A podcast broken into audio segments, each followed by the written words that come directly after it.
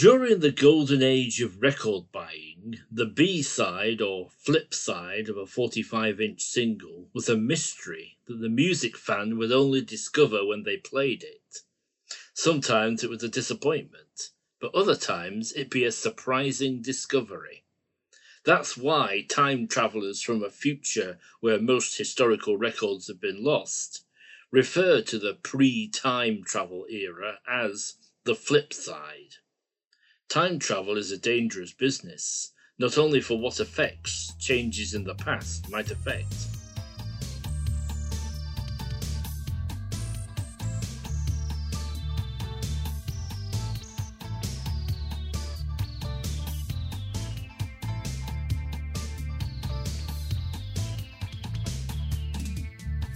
Welcome back to Very British Futures. Today we're taking a look at one of Play for Today's most fondly remembered installments, the 1980s sci-fi rom-com The Flipside of Dominic Hyde, and its sequel, Another Flip for Dominic. There will be spoilers ahead for both plays. Putting on their saucer-shaped hats to join me are Tim Reed and Charles Octoloni, hosts of the Doctor Who-centric podcast The Randomizer, who you may remember hearing Enduring Kinvig in an earlier episode. So, welcome to the podcast. Hello. Hello. Thank you for welcoming us back. Have you learned nothing from last time? This is the question.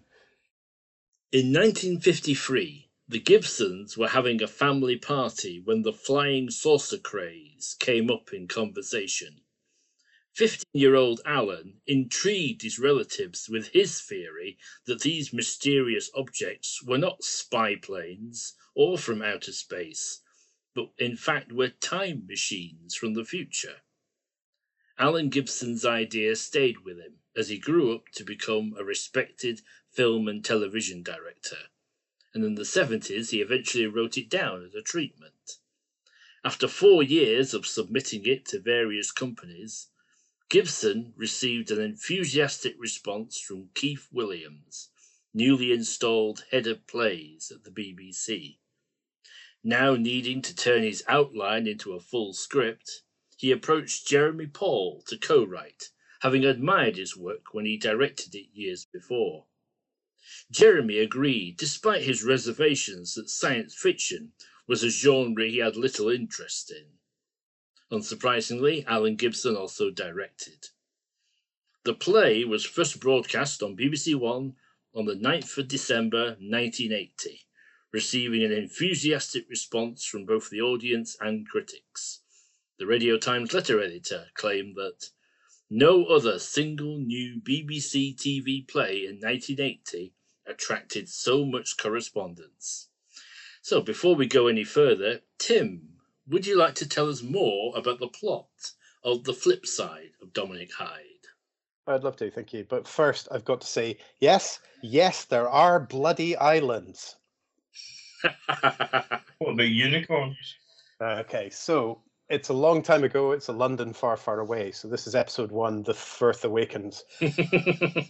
It's 2130. The world is technologically advanced, affluent, and dull as hell. It's the sort of place where the idea of a good time is to send somebody back in time to monitor the movements of 20th century buses. So no wonder Dominic Hyde, played by Peter Firth, is bored. Life seems pleasant, but lacking in passion and excitement. So this temptation to land his time-travelling saucer and plunge into the vibrant past, buses notwithstanding, is too much for Dominic, and he lands in search of an ancestor. So this ancestor, also known as Dominic Hyde, was believed to live in this time by his great-auntie Mavis, who's played by Celia Coleridge. She's an aficionado of the past and has memories of the world from the before times. This sort of landing, though, is strictly forbidden by the authorities in the future, and there are dire stories of history being changed by travellers landing and getting involved. So Dominic's odd futuristic ways and his weird hat, these are read by the people of the past as being some sort of priest or monk, and perhaps that explains why everyone's so helpful and he isn't dead in the ditch within half an hour of landing. But among the friendly Londoners that he meets are Jane, who's played by Carolyn Langrish, and she helps him look for his ancestor under his cover story of Dominic being a long-lost relative. It's kind of true, actually, but they become lovers and Jane becomes pregnant. So when Dominic confesses this to his boss, Caleb, who's played by Patrick Magee. Hello, this is Gareth from the future, just dropping in to say that of course we know that Caleb Line was played by the marvellous Patrick Magee.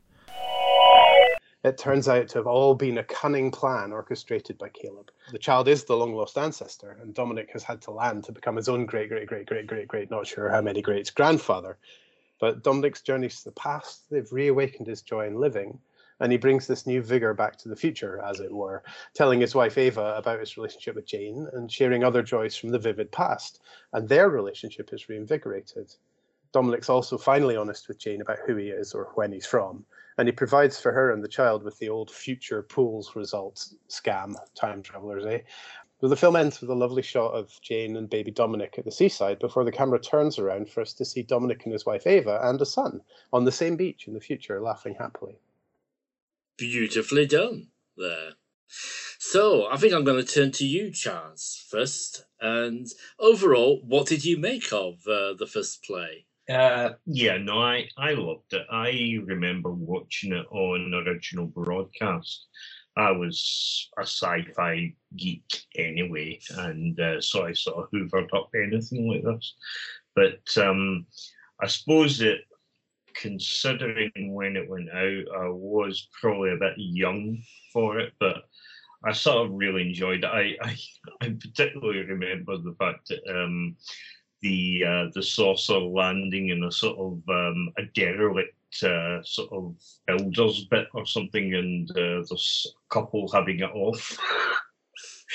And she says, "Oh, I saw stars or something." He goes, "Oh, not yet, baby," or something.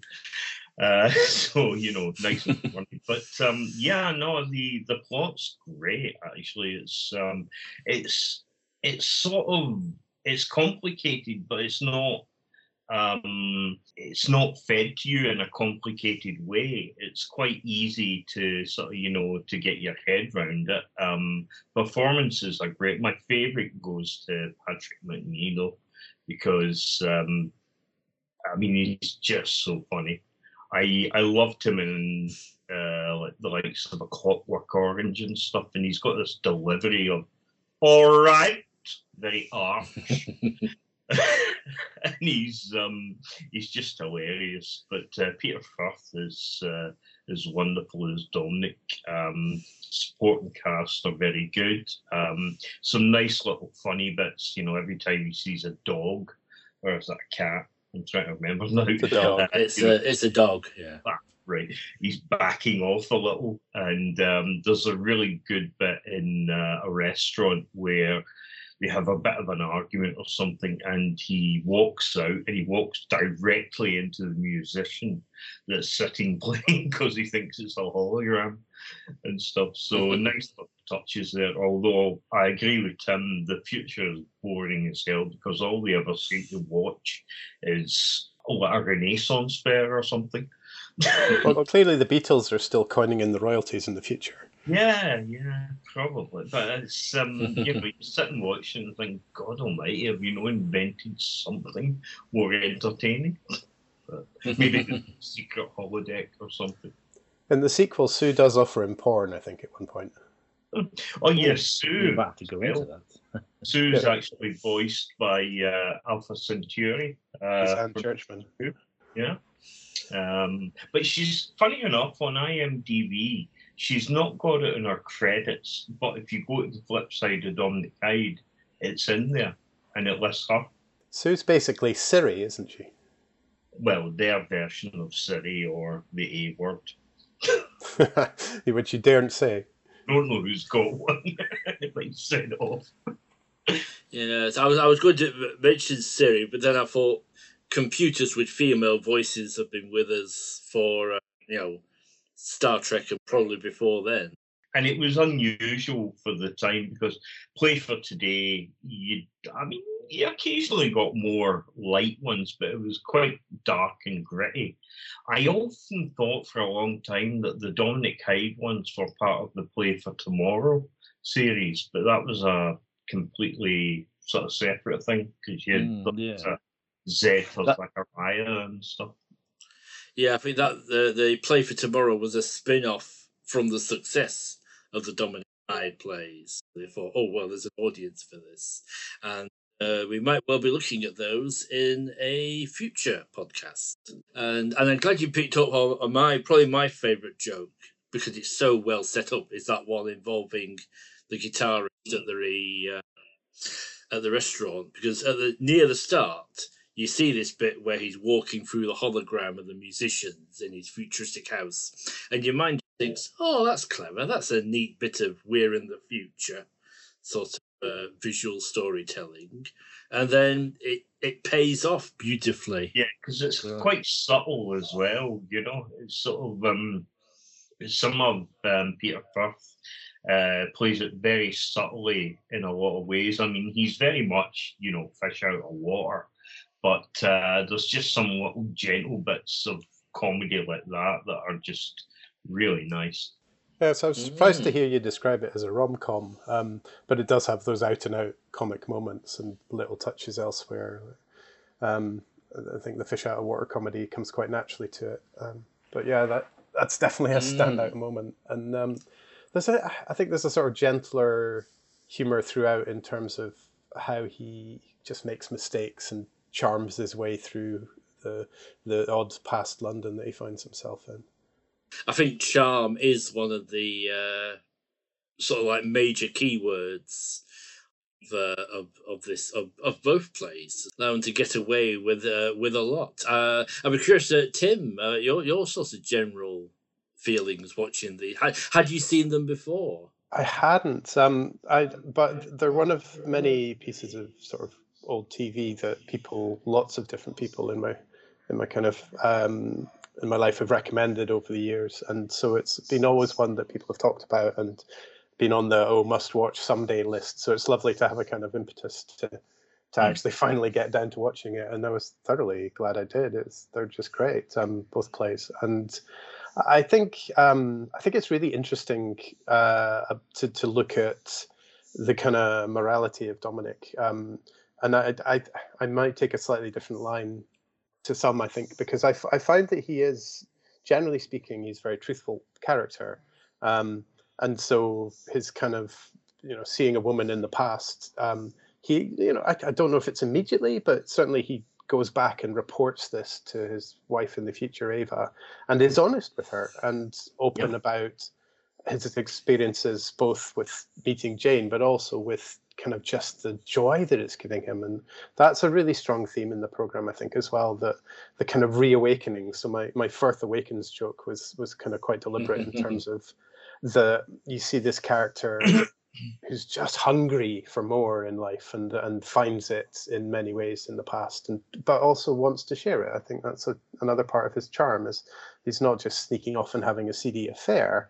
He's also kind of actually trying to reinvigorate his life with Ava. And there is sex in the programme, and there's kind of very almost formalised sex that they have as a couple in the future, before he goes back to the past. And then when he comes back, it's a lot more kind of wild and passionate, and he brings a lot of that with him.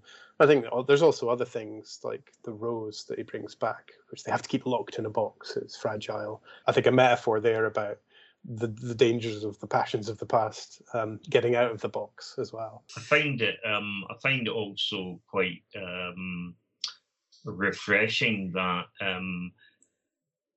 people's seem to have loosened up a bit as well in the future about moralizing about, you know, the things that worry us. Like you say, the honesty is very refreshing, because even in the second one, you know, he's asked about by the woman in the past if he if he's told his wife and all that, and yes, he has. You know, it's like you say, it's very much. He's very open with it as well. So, yeah, it's good. I also found it quite interesting because the way they talk, there are certain words that are used that are very old-fashioned. Like, for example, Sue says about the peelers, you know, at one point. And I'm thinking, that's a bit strange. But also, his wife basically is... a tour operator for Thomas Cook.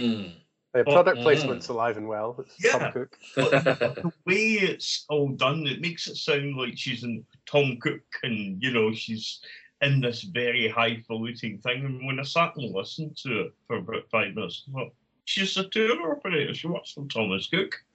It's not special, you know, but it's just, it's quite funny the way it's sort of, it's all laid out and that. There's a lot of good world building, isn't there? And they kind of, you get the sense that the past has been lost and fragments remain. And Great Aunt Mavis is kind of one of the characters that drives a lot of that interest in the past, I think. Yeah, I think there's a lot of quite subtle work. I mean, I'm very glad, for example, they don't explicitly say what the big disaster is that happened between 1980 and Dominic's future. They're just ambiguous quite what has happened. I actually, when I was watching that and they were mentioning the disaster, the only thing going through my head was David Mitchell going, "Don't mention the event." You know, it's Mitchell and Webb, that the sort of occasional comedy sketch about the quiz programme and stuff, and the event. But yeah, it's they are very subtle about it, and it's nice because, really and truly, it's not anything that's necessary to the plot, and they keep the plot quite free of unnecessary facts. Actually, I think it would be a very good plot for a musical. I think it's that right level of complexity. It definitely have to be a prog rock, though.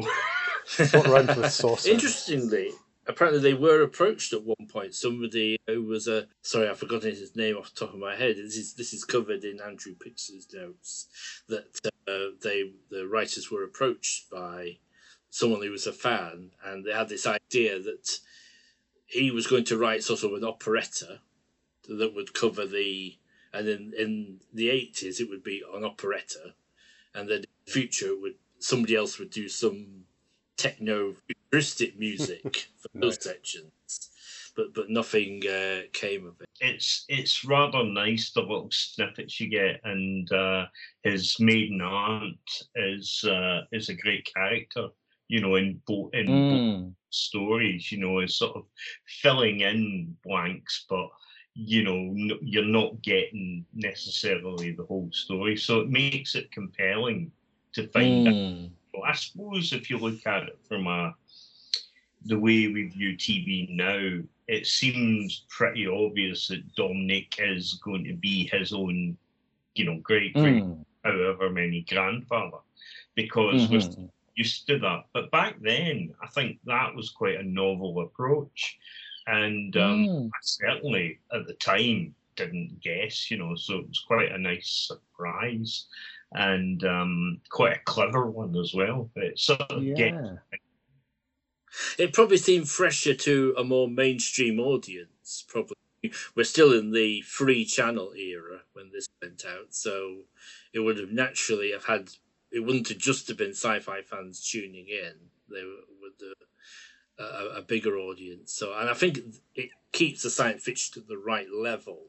Yeah, even though they've got even the kind of the made-up language of the future, it's that's the kind of thing that might appeal actually on an intellectual kind of sense of humour, because they can recognise names of London districts and the like.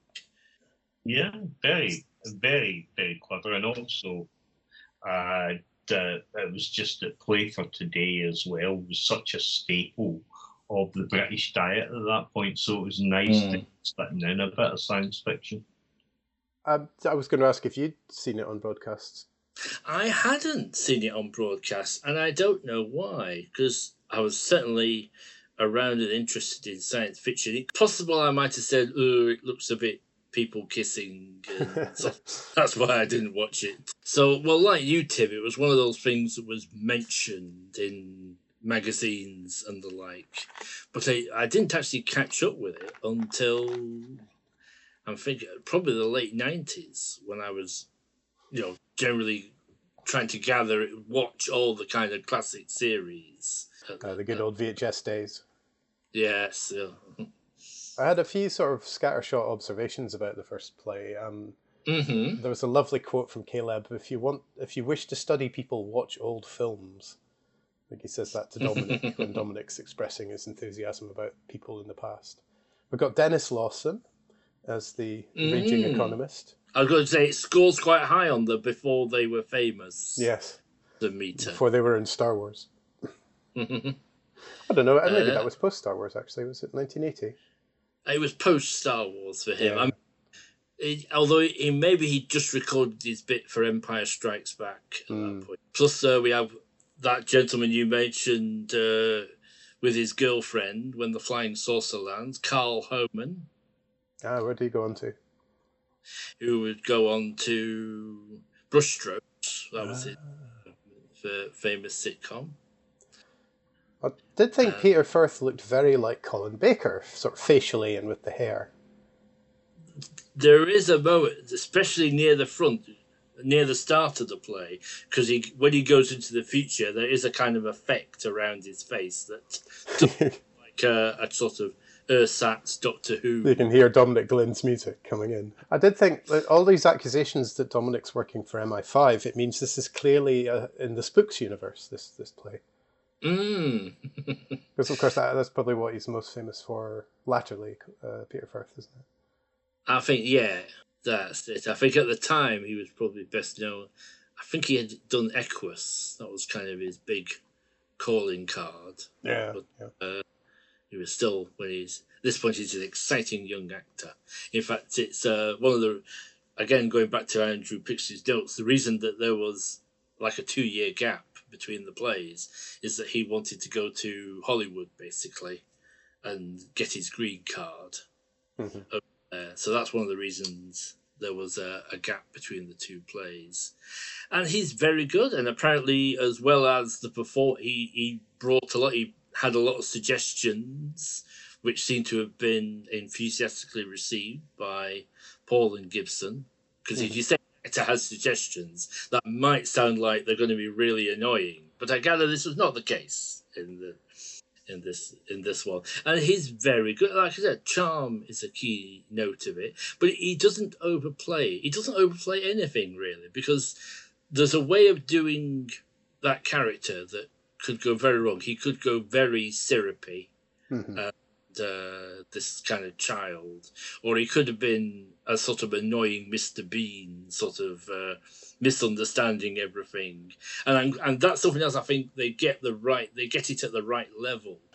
So we have this whole scene with him trying to make coffee, instant coffee, and yes, a big hash of it. But I think if they'd had comedy in their mind, that might have come out worse. Whereas I get the impression that they're just telling a story fairly straight, and the comic moments arise out of the situations rather than, hey, let's do a funny bit of business now. Yeah, definitely. It rises out of the character. A good example is when he brings that coffee to Jane, and she's having a bath. Oh, yes. Which doesn't bother him, because in the future, everyone seems to be very calm about nudity, sort of like around the house. But, and she takes it fairly well, actually. She's a very understanding woman in this one, and so he just kind of, but the way he plays it, I suppose, because he doesn't come in and he's not at all creepy about it. He's really matter of fact and gives her this terrible cup of coffee and just kind of wanders off again. So that's a funny scene. The coffee's sort of the punchline to the scene when she kind of goes, it's like, I think there is that, just, and again, you say it's not overplayed, as kind of complete sort of naivety, but he's just earnest and sincere and interested in things. And I think that's what makes Jane notice him as well. He's obviously unusual, but he's also just kind of, a man who's alive with the possibilities of the world he finds himself in. And I think that may be what attracts Jane to him at first. I think also he seems safe. He's not, like you said, when he goes in with the coffee, he's not creepy. He's just matter of fact, and it's refreshing considering it's the 80s, when attitudes and stuff, and his is, enlightened, but also just sort of totally cool with things. and you know that would probably be like a breath of fresh air by the standard of romances on TV. And I can believe it. You know, it seems to, or it doesn't feel like it's a contrived romance that has to happen, because plot. It sort of it does feel like it comes, arises naturally. Although technically it is a predestination paradox. Well, they sort of look that in the face a little bit in the second one, I think. Also, the hat is exactly the same saucer shape, you know, which is quite amusing. But I'm quite ashamed how long it took me to notice that as well. But also, you know, it's for UV rays and things, so that's quite clever. The suit looks quite sort of, it looks very neat and tidy, and it's got a sort of decent futuristic look to it. Because the problem with, especially if you go back to 70s and 80s, their vision of people in the future, everybody was wearing bloody silver suits and, you know, Ray-Bans or something. Well, let's face it, Dominic couldn't have worn anything more outlandish than what you would have seen on Top of the Pops that week anyway. But it is interesting that the hat sort of takes off. You know, it's sort of, when he comes out, you've seen people wearing these hats. So I found that quite cute, actually. But yeah, no, it's it's minimal. Again, it's minimal. They're not overstating things too much, and I like that. But one thing I noticed was that when he's at home, I'm trying to remember if it's the first or the second one, but he's got this sort of gold hugging like tank, you know, sleeveless vest on, and he honestly looks as if he's about to go out clubbing at Heaven or something. You know, it's like, I'm sitting watching it going, yep.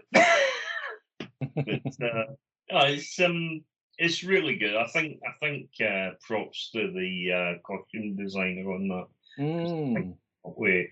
They came up with a look that's very recognisable as well.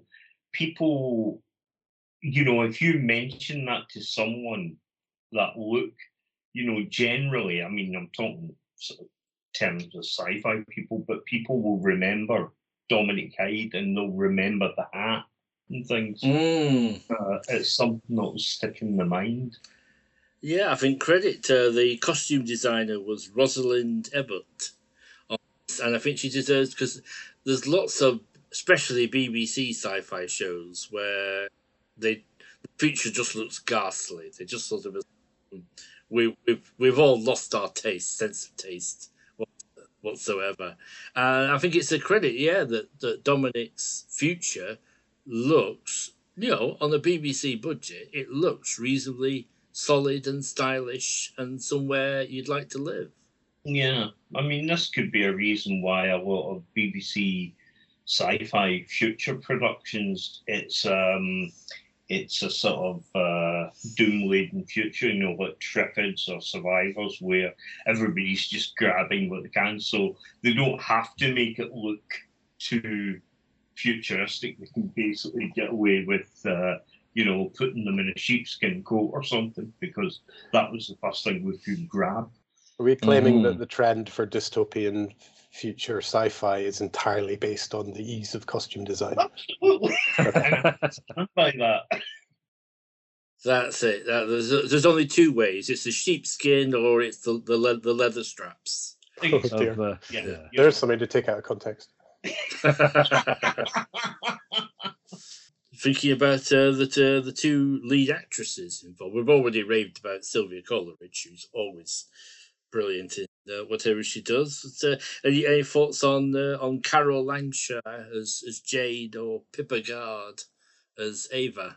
Ava's very, I don't know, she's like Dominic at the start, as Tim said. You know, it's very by the numbers. Everything is just, you know, safe and a little bit, you know, predictable. And as Tim pointed out, you know, she's enthused by the end, but it's a very good performance. She's very subtle again with a lot of her little things, you know, sort of when she's looking at the rose, or, you know, and he obviously mentions Jane. And although she's not put out per se, you can see she's slightly worried about it, but I think she sort of, you know, has a think and she's okay, but she's definitely noticed that he's invigorated more, and that sort of brings her more out of her shell. Yeah, absolutely. I think it's a good performance with material that could be hard to tread in terms of, first of all, just that difficulty in playing a kind of placid, tranquil future. It always has the danger of slipping into just being a bit dull, but that's avoided quite well, I think. And I think there's also a subtle detail of it's.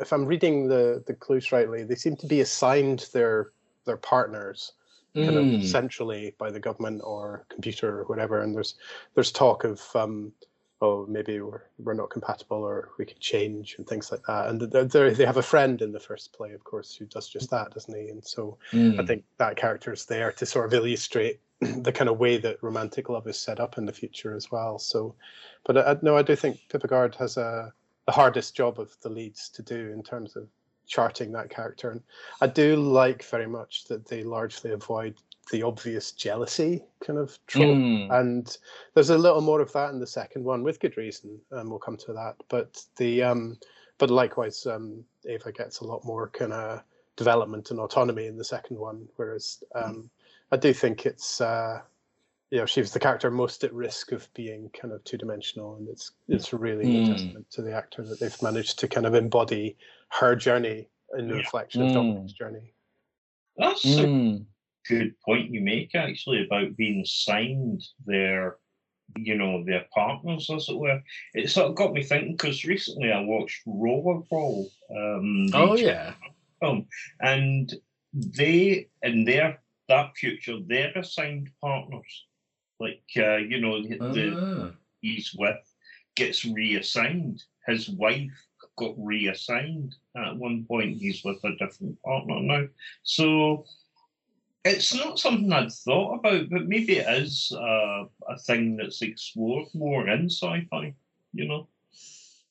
I think there's always been kind of, various kind of takes on how sexual relationships will work in the future, with more or less a level of kind of sleaze and schlockiness, depending on the production. And, you know, you've got your, but that kind of idea of assigned, you know, computer-generated control it exists in a bigger form in other works, and in this one, it's quite underplayed. I think it's kind of just a subtle detail, really, and nobody seems to feel particularly oppressed by that or unhappy with that in the future. I think it's not something they're pushing against.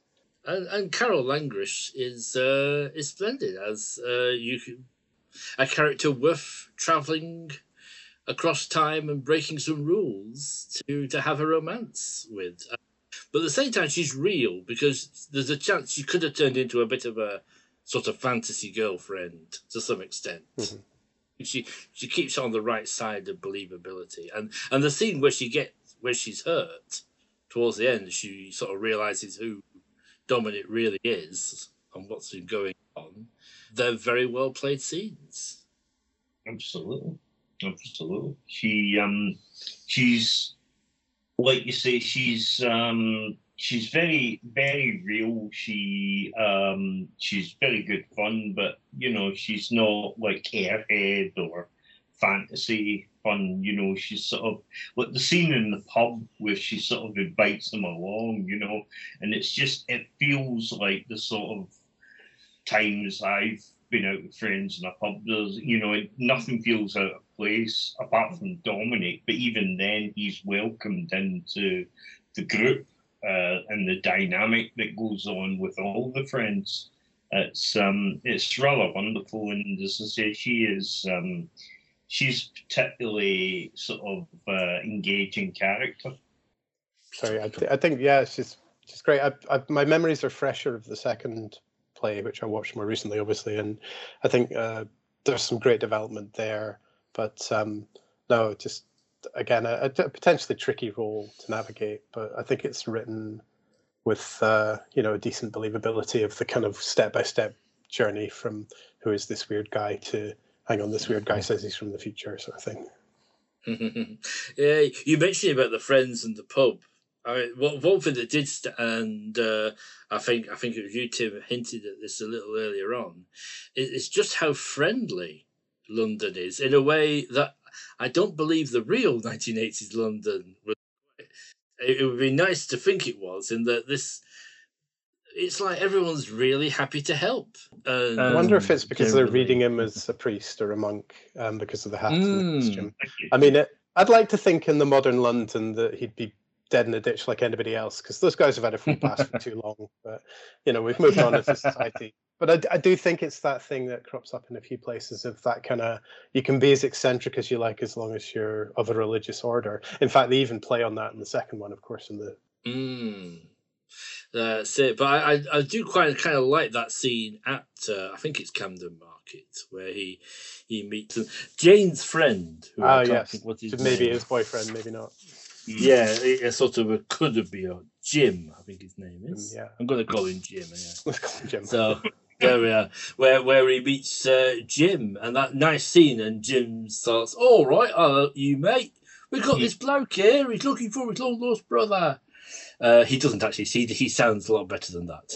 Yeah, no, it gives you hope for the past, doesn't it? I think because Dominic is so charming, he really puts, he has a way of putting people at ease. I mean, like when he says, I have no peas, and stuff like that. And, it's his cleverness as well. He's quite quick thinking about things, making up it'll be, or again, a bit in the second one where he sees a busker and he works out how to get peas and things. So, with his magic ring. Yeah, I know. That's his sonic screwdriver, because it can seem to do it. But yeah, it's his charm and his likability, and he does have a way of sort of just, he seems to talk to someone for a few minutes and puts them at complete ease. It's not false. He's not trying to con anyone. He's basically just, he's real and he's genuine, and it's quite a refreshing thing to see on screen sometimes. It's his charm, because on one level, Dominic behaves, even though he's driven, he seems to be driven by a kind of innocent passion, but there's a way of reading him, he's quite a selfish character. He sort of just kind of goes over after what he wants without too much thinking about the consequences of it. And in some ways, in this first play, he seems to get his, he does manage to have his cake and eat it. And it turns out even his infidelity was all part of a great plan, and he gets a pat on the back for it. I think that's where the honesty comes in terms of the interpersonal relationships. He's not that. I mean, to leap ahead a bit, the key moment in the second play is when he lies to Eva, and the whole thing twists on that moment. That's a really good. That's a really good point. I hadn't really thought. Yeah. I mean, Caleb's machinations are a kind of layer above everything else. So it feels like, I don't think it's a weakness necessarily, but they do feel kind of, there's nothing inexplicable until Caleb waves his magic wand at the end, and it's all kind of tidied up. But then I think that's a lovely conclusion to it all. And when you're not familiar with the Grandfather Paradox already, I think that must have been a kind of delightful kind of surprise for a lot of viewers at the time. But that's what makes the first story, like you say, Dominic's travels into the past and so on. I mean, that's very dangerous, because obviously they're all trained, they all know that, you can affect the future and the past.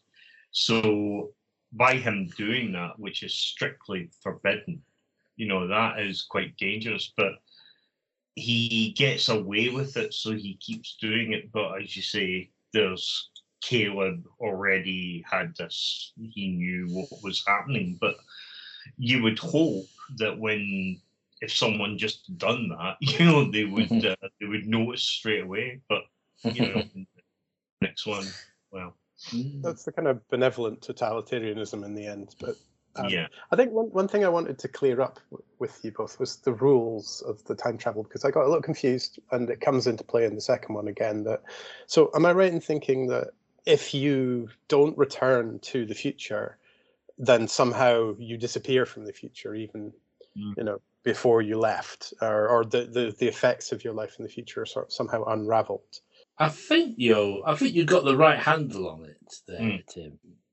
That's kind of what happens.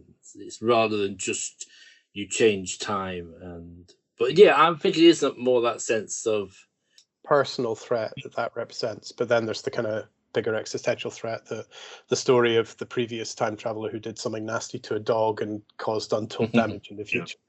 Yeah. See, that confused me ever so slightly, because, like, again, in the second one, which we will get into, but the guy that's the trainee, as it were, that's in the past, son, is fading. You know, that was it. Yeah, that's the part. I thought to myself, well,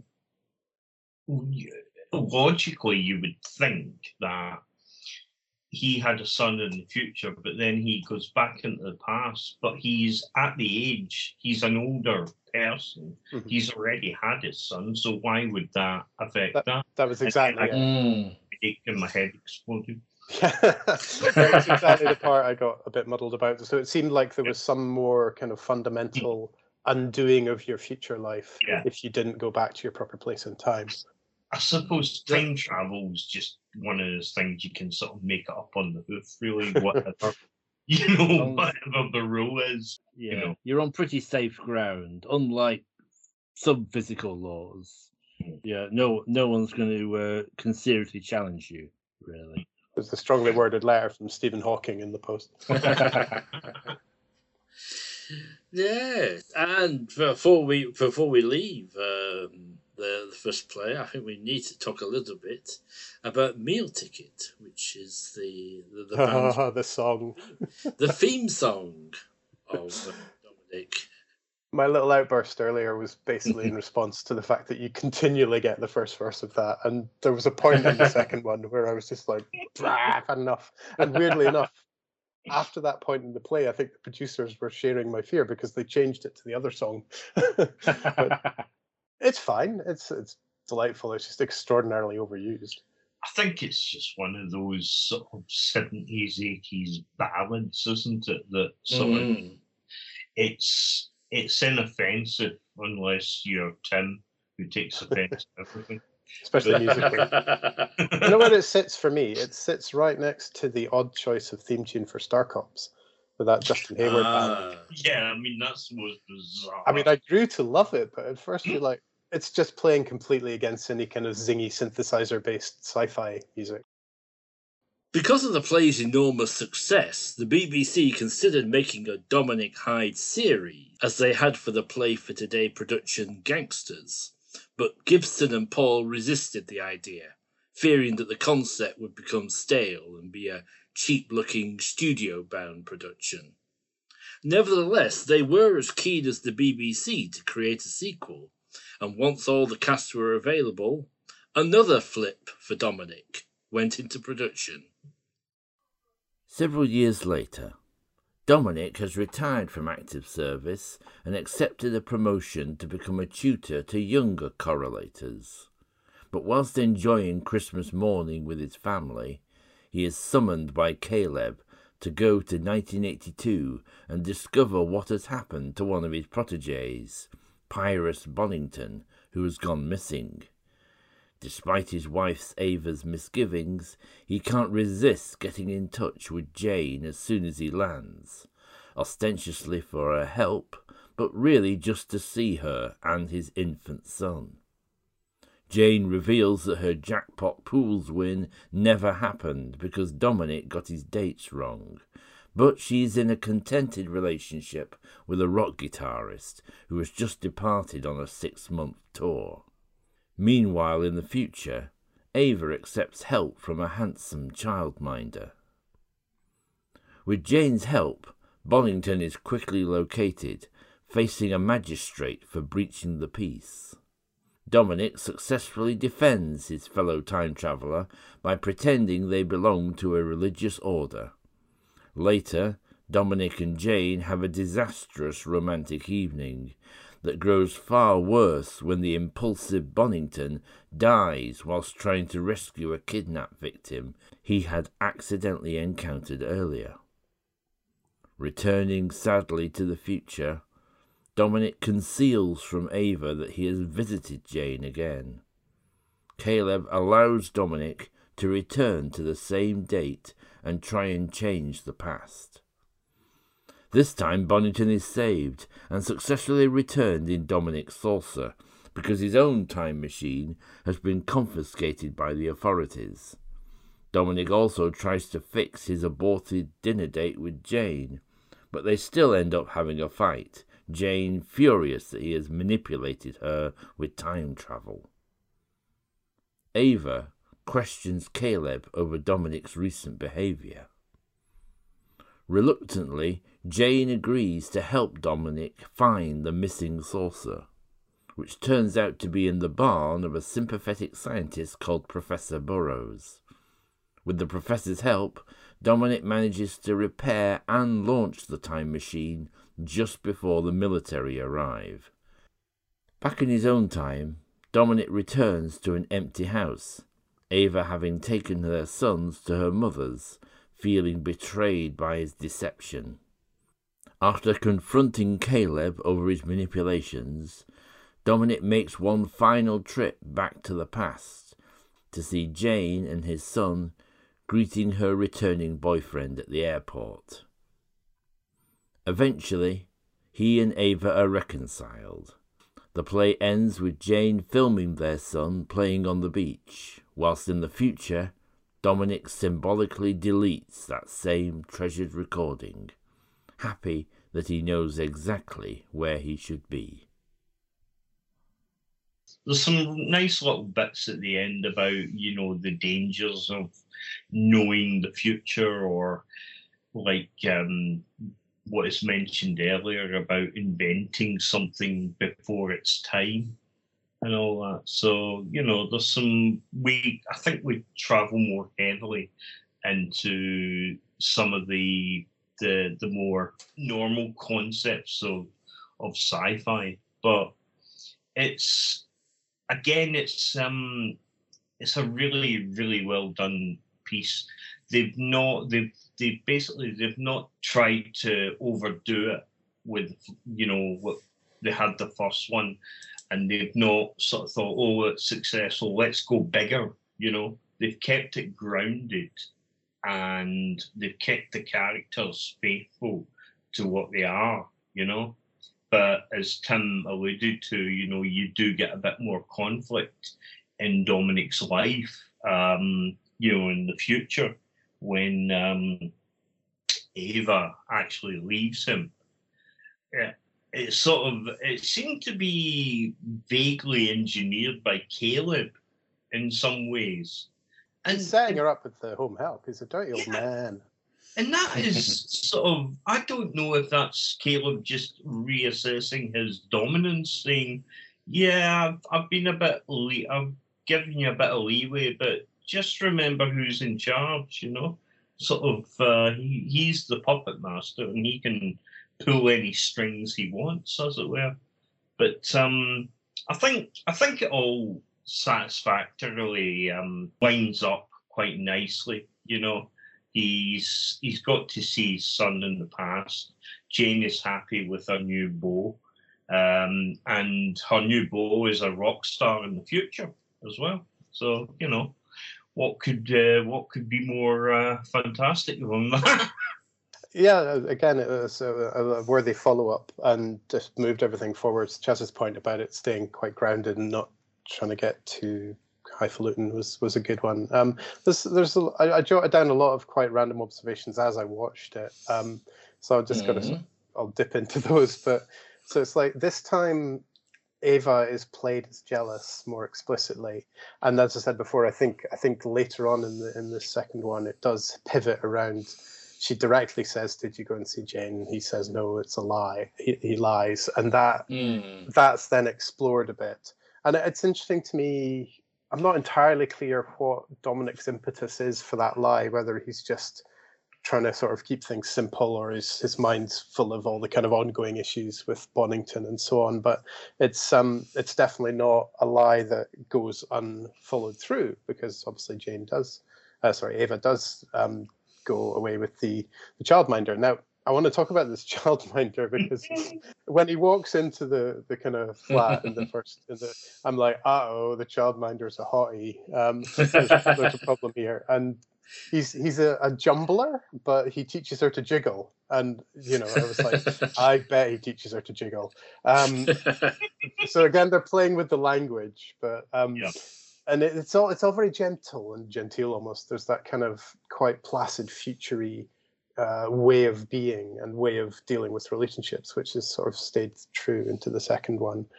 But I think that's a really interesting plot, especially because it then comes through in the way that Great Aunt Mabel gets involved in arguing that Ava should return to Dominic. And there's this line about can only fool with her, but he can dance with you.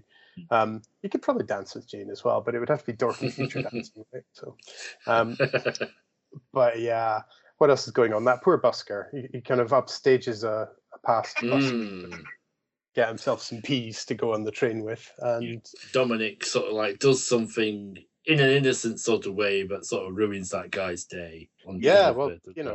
Talk about damage to the past, this guy could have gone on to... That guy was going to invent a whole new form of prog rock. Yeah. Has he saved the future or ruined it? Who don't know. Yeah. Well, talking about musical taste, I think I vehemently disagree with Dominic when he asserts that the music of 1982 should be preserved for the future, or at least those particular choices. Because after the producers and I both simultaneously got fed up with "You Better Believe It, Babe," we switched to Jane's boyfriend's song, which seems to be called "Who's Selling Dreams," although it morphed in my head after the 10th time into "Who's Salad Cream." Who's salad cream? Who's salad cream? Who's salad cream? They are a bit of a sort of Blandy Eagles sort of easy listening. I think it's the same composer, I believe, from the credits, but a different act performing them. But no, the court scene is very interesting, because that's where he gets the big payoff one more time from looking vaguely like he's a religious figure, and he does that very cute thing when he's called to the stand of lifting his legs over the rail and sliding down the banister on his way to the stand.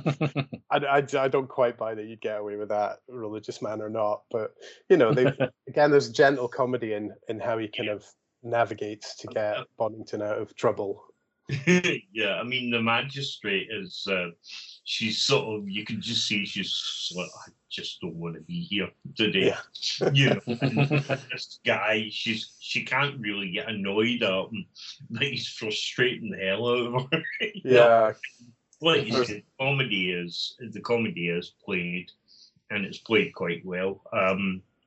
I don't think they strayed from their original ideas, so they kept the characters the same in a lot of ways, but moved the plot on, and that was nice. It's also nice to see that. I mean, this was what, 1982, yeah. So basically, about 15 years later, Morris Scam and Lawrence Marks, re-evaluated it and made it into Goodnight Sweetheart. And just but no, I mean, it's particularly nice. There's some great little scenes, and as you say, the jiggle or juggler or whatever. I mean, he reminded me of the guy that used to do finger bobs. It's quite children's TV, isn't he? Yeah.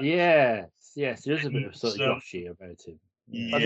I notice we're not quite enlightened enough in the future that we can't let a male nanny be a full-time job, so he has to have another job.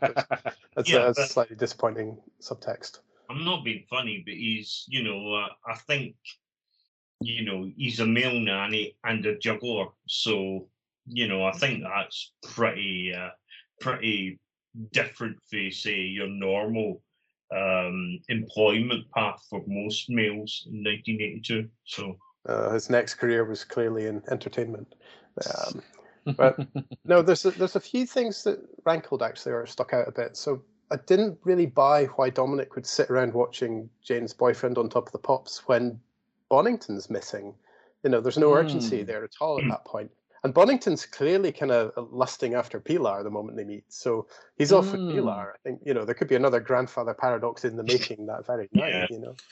Yeah, I think that sort of turns out to be a red herring. Oh, no, history's going to repeat itself. But, and then they just kind of let that thread drop. A deliberate misdirection rather than sloppy writing. This is clearly Pilar's not as naive as she seems, thankfully. Yes, she's a way to make the rice. But is that a Pilar rice joke? Yeah.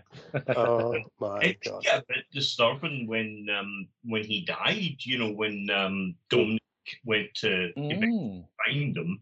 And he seemed to think he was going to rescue a princess or something, and basically fell off the ledge and died. And I was like, oh, wow. So, but obviously, yeah, he can go back. But then again, that they're obviously not wanting to complicate time travel too much. But if he goes back, surely he's there as well. You know, it gets messy again. Yeah, they're still trying to keep the... I mean, it is a bit more science fiction in the second one, but yeah, they're trying to keep it simple. I mean, it's interesting that there doesn't seem to be any physical laws. You can go back and change time. You know, there's nothing stopping you. It's only a moral argument. He goes back a little bit further so that he can have that conversation again with Jane and not have an... And his own hubris ends up sort of, you know, they have the argument he tried to avoid. But what was also interesting, that the first time they had the argument, it was about the fact that he felt bad for Jane's boyfriend. It wasn't the fact that, obviously, he knew he existed, but it was lying to him, you know. Again, it's about the honesty and the lying. Yeah, the honesty. That's disturbed by Jane lying. And so it goes back in time. From my point of view, that would have just got far too complicated. So, but this, you notice, the argument, as you say, deterministically happens all over again, which is a nice touch. But this time, at least, Pilar didn't get hit in the face by whatever gets thrown. I thought she did. I think she was supposed to, but the shot's slightly different. She got hit by something. Hit in the face the first time, and then it just missed her face the second. Oh, right. Oh, okay. But yeah, see, I wasn't paying enough attention. It was a bit crap, you know. She walks in and gets a bash in the... I know, poor Pilar. I bet you wish she'd stayed with Bonington after all. But so there's a couple of other things. Like here's one humorous one. So Dominic's horrified by the smokers in the past, but how come when he goes forward to see Caleb and Caleb's puffing away in a pipe, how come he's not snatching that out of Caleb's hand? Maybe tobacco's harmless in the future. Yeah. It could be that. I think this is an example of the design disconnecting from the story, because Caleb is like a weird old mystic and basically is Gandalf, so he has to be... The one big continuity difference, which, unless I missed an explanation, let me know, was in the first film, you bring the rose into the future, but you open the box and the rose crumbles to dust. But in the second film, he's quite happily bringing forward bottles of wine and they're drinking them. White ages, well. A rose is an organic thing. So you literally just think that this is wine. That would come to dust. A bottle would take longer for that to happen, and the contents would be protected because it's sealed. It'd be a good way of like sealing the wine market as well. You know, it's like it's 400 years old, mate. It still tastes like bloody happy shopper. No, I should buy that. Happy shopper. That's very good. Black, very good. No, that Black Tower travels well. Couple of other things. So, by the middle of it, I wrote down that now that Jane's boyfriend's band have supplanted the Somewhere Islands guy, I'm almost missing it. Almost. But it is Yeah, it is almost like the producers got fed up with the first track at exactly the same point I did, because suddenly it's all that second track. When they go to in the third act, if you like, they go to the farm, and Jane's clearly not a country girl. She leaves the gate wide open at the farm of boffins. But we have a boffin who is the toy maker. Yay, Michael Gough, who's I was really pleased to see him, because I mean, he wouldn't thank me for calling him one of the great cult actors, but he is, and it was great to see him as well as seeing Patrick Magee. And it's a lovely role. He's clearly having great fun with it, and I think it's a lovely resolution as well, that we're going all X-Files with the government cars coming, and the boffins just so entranced by learning the truth of things that, again, that kind of joyful interpretation of people's reactions to Dominic, who helps him escape. It's like the scenes you seem to get in Edge of Darkness or Tinker Tailor Soldier Spy. It's evocative of that era, you know, where you get that explanation of things and when they're talking. It also reminds me of scene in Survivors where Abby Grant goes to pick up her son from the school, and there's the old teacher there who's like keeping the radio, and he's explaining that, you know, about you know, yes, there'll be axes in the shop, but what happens when the last axe head breaks? Who's going to, you know, smelt the metal and stuff? And it's that, it's a sort of just a sort of vague summarizing or getting the plot, you know, sort of giving the audience a bit of exposition, I suppose, but in a really sort of well done way. Maybe I'm just playing again, but it's sort of that's where it takes me.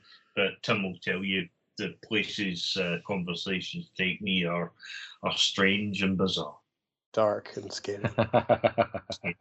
I'd scribbled down that when the saucer lifts off from the farm, Jane's rather got the look of someone who's regretting being helpful. It's just like, oh, no. But also, I was wrong about Ciri offering Dominic porn earlier. It's she offers him music, dancing, or girls. And that's when they have that amazing facial reaction and he's like, oh, Sue, or whoever. That's good. So it resolves with a final visit to the airport, where we see Jane in the distance and waiting for her Duncan, his name is, I think, coming back from his tour. And he gets off the plane with his giant teddy bear and his guitar and stuff. And they're driving off, and the teddy bear's in the back seat. And I swear the teddy bear is giving Dominic the stink eye out of the back seat. Look at the shot again. It's hilarious. But now there's a lovely attempt at a matching shot between Dominic alone at the airport and being back home. It doesn't quite line up, but it's a lovely visual idea. And then he's back home and he's playing this videotape that he made. He's showing it to Ava. And again, there's that thing of the honesty, and he deletes the tape. Although it did cross my dirty mind that maybe he's deleting it before they got to the home movie part of the tape. So he's sort of demystifying. There's no doubt Ava has built up a picture in her head about what she, and she gets to see her, oh, she's, you know, a normal woman. I was just going to say, this is not realm to that, but another nice little touch I noticed in both of them was when they're on the beach, you know, Dominic and Ava and the child, they're wearing UV protection suits, you know, like bathing or whatever, because my aunt used to bring them back from Australia because they were like quite prevalent there, but not over here. And I just thought it was interesting because there was that whole thing about the ozone layer, especially in the 80s. There was a big, you know, we're destroying the ozone layer, and obviously the UV stuff in the future is, as a result, you know, sort of being careful. So I thought little touches like that, they're very subtle, but again, it's very clever, you know. This is what I really like about it, you know, the attention to detail in it. They got this trick shot at the end of the first film with the two couples on the beach with the children, or rather Jane and the kid, and then Dominic and Ava and their kid. And that was a lovely reveal. It was really delightful. And this time they do a nice trick where you've got a shot of a kid with the flying saucer toy, but it turns out to be in the past. And my theory here, my headcanon, is that the Michael Gough's Boffin character, having lost the government contract, he's gone into merch. I noticed a couple of names in the credit that I knew from elsewhere. So Dick Mills on sound, obviously, did a lot of Doctor Who, but Peter Bragg, who worked on Red Dwarf.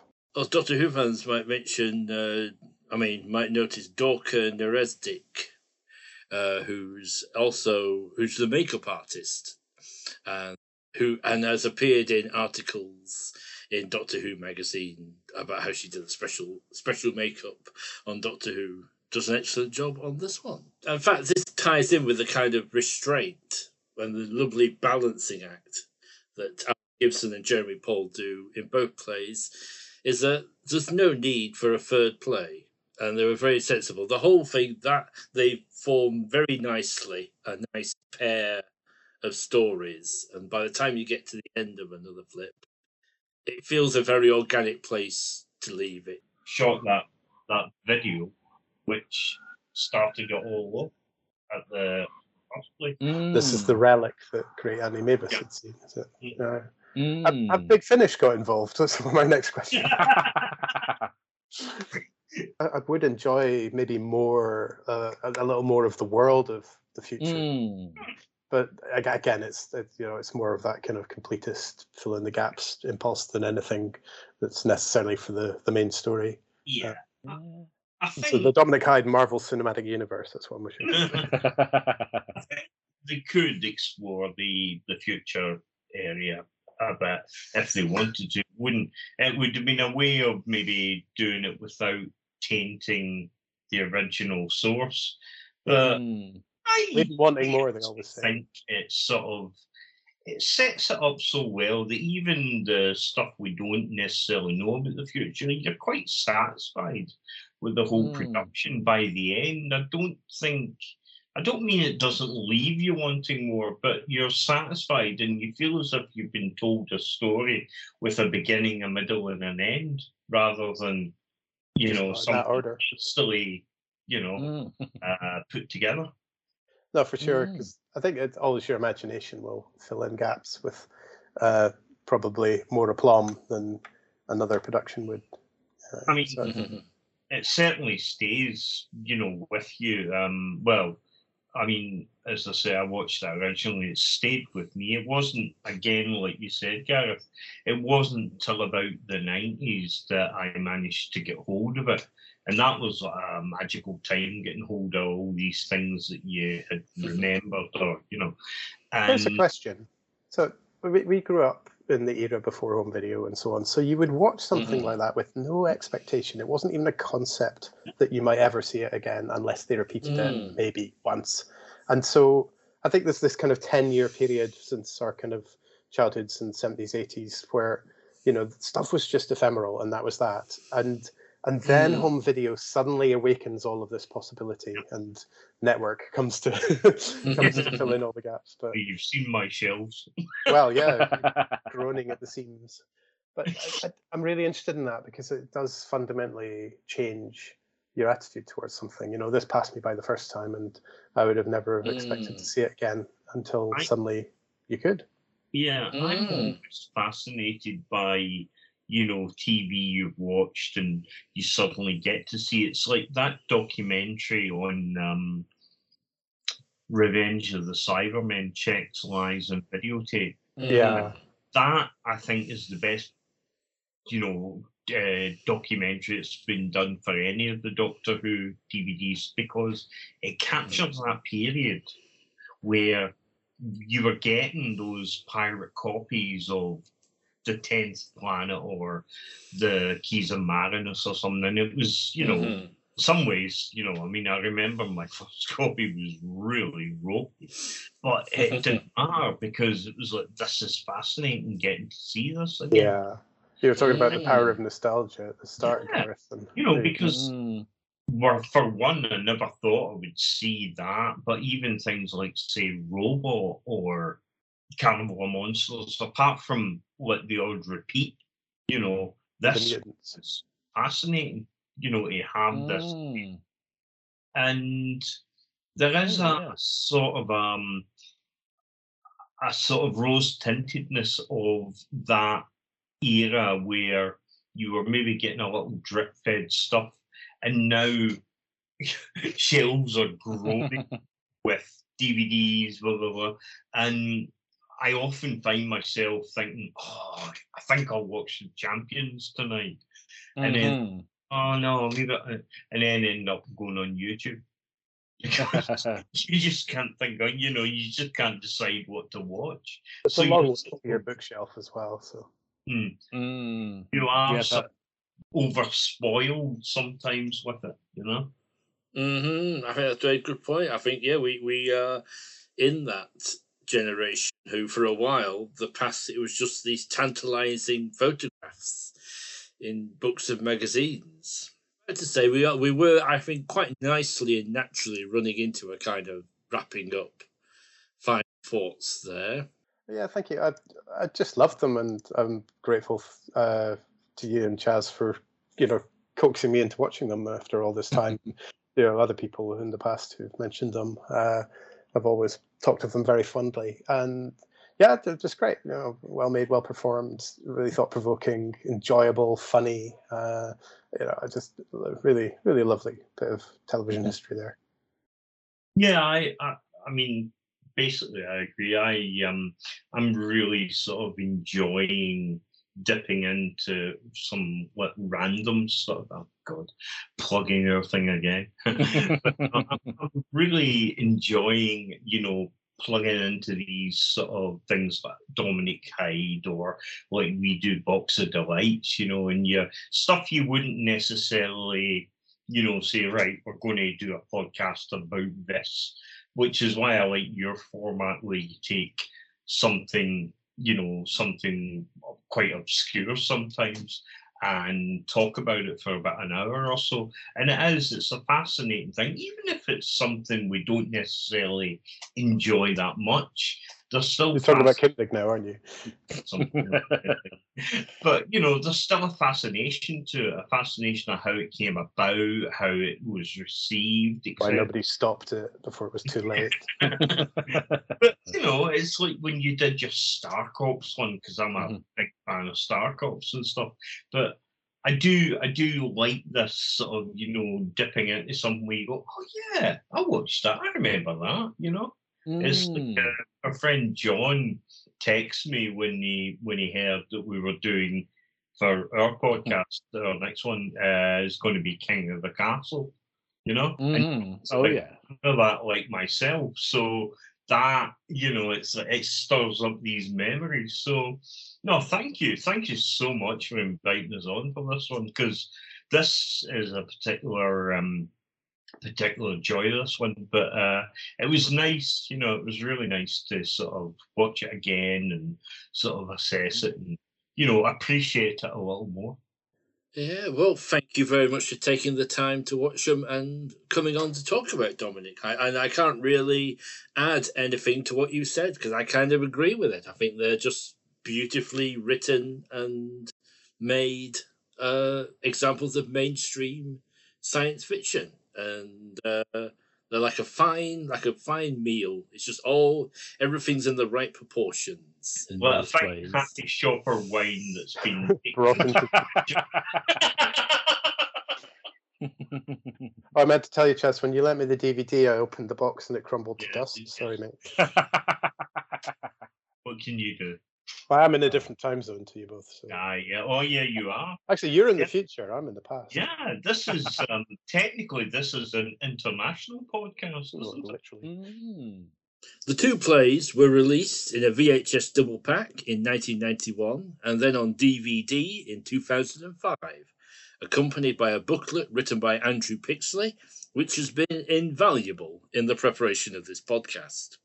The script for The Flipside of Dominic Hyde was published in a collection, Intensive Care and Other TV Plays, edited by Michael Church. So before we wrap up, I would be remiss if I didn't give another plug for the Randomizer podcast, which is funny and erudite and great to listen to. Is there anything you'd like to particularly plug? You've mentioned the Box of Delights. Well, that's a random dip into old TV shows that we've been doing for a few episodes now. We also randomly select an episode of Doctor Who each time using the wonderful randomizer.net website, and then go away and rewatch that. And yeah, we just sort of chat about whatever we've been up to and any Doctor Who news that's broken, which obviously was particularly fertile territory in recent weeks. But when there's a new Doctor Who, we tend to follow along episode by episode with that. It's anchor.fm/randomizer with an S, Jazz. Not a Z. There we go. That's our catchphrase. Yeah, and that's our kind of. I also, that's our podcast. I also run a Twitter account called Doctor Who AI Art, which is at Doctor Who AI Art, and basically just posts Doctor Who AI Art. Who'd have thought it? And that's always good fun. I noticed there's been an account using the I think it's called Wall-E2, which is another AI art generator, and they've been doing some Doctor Who stories which look amazing. It's one of those ones that you just type in natural language, you know, like penguin on a bonfire, and it goes and searches that out. Apologies to any penguins out there. And if anybody wants to follow me on Twitter, that's at genius with about 5 or 6 S's. So there's a guy with more or less S's than you. They're going to be getting an awful lot on you. Yeah, you can just imagine this guy going, what? Let's go through chatter. Well, there will be links in the details accompanying this podcast. So it only remains to me to say thank you very much for listening. And it's goodbye from me, Charles Octavoni, and goodbye from... I must be Tim Reid then. You must. Thank you, and speak to you again soon. Very British Futures is hosted and produced by Gareth Preston. Music by Chattery Art. If you'd like to find out more or get in touch, please visit our Facebook page, use the link in the podcast description to our website, follow us on Twitter at FuturesVery, or email us at this address, Very British Futures Podcast, one word, at gmail.com.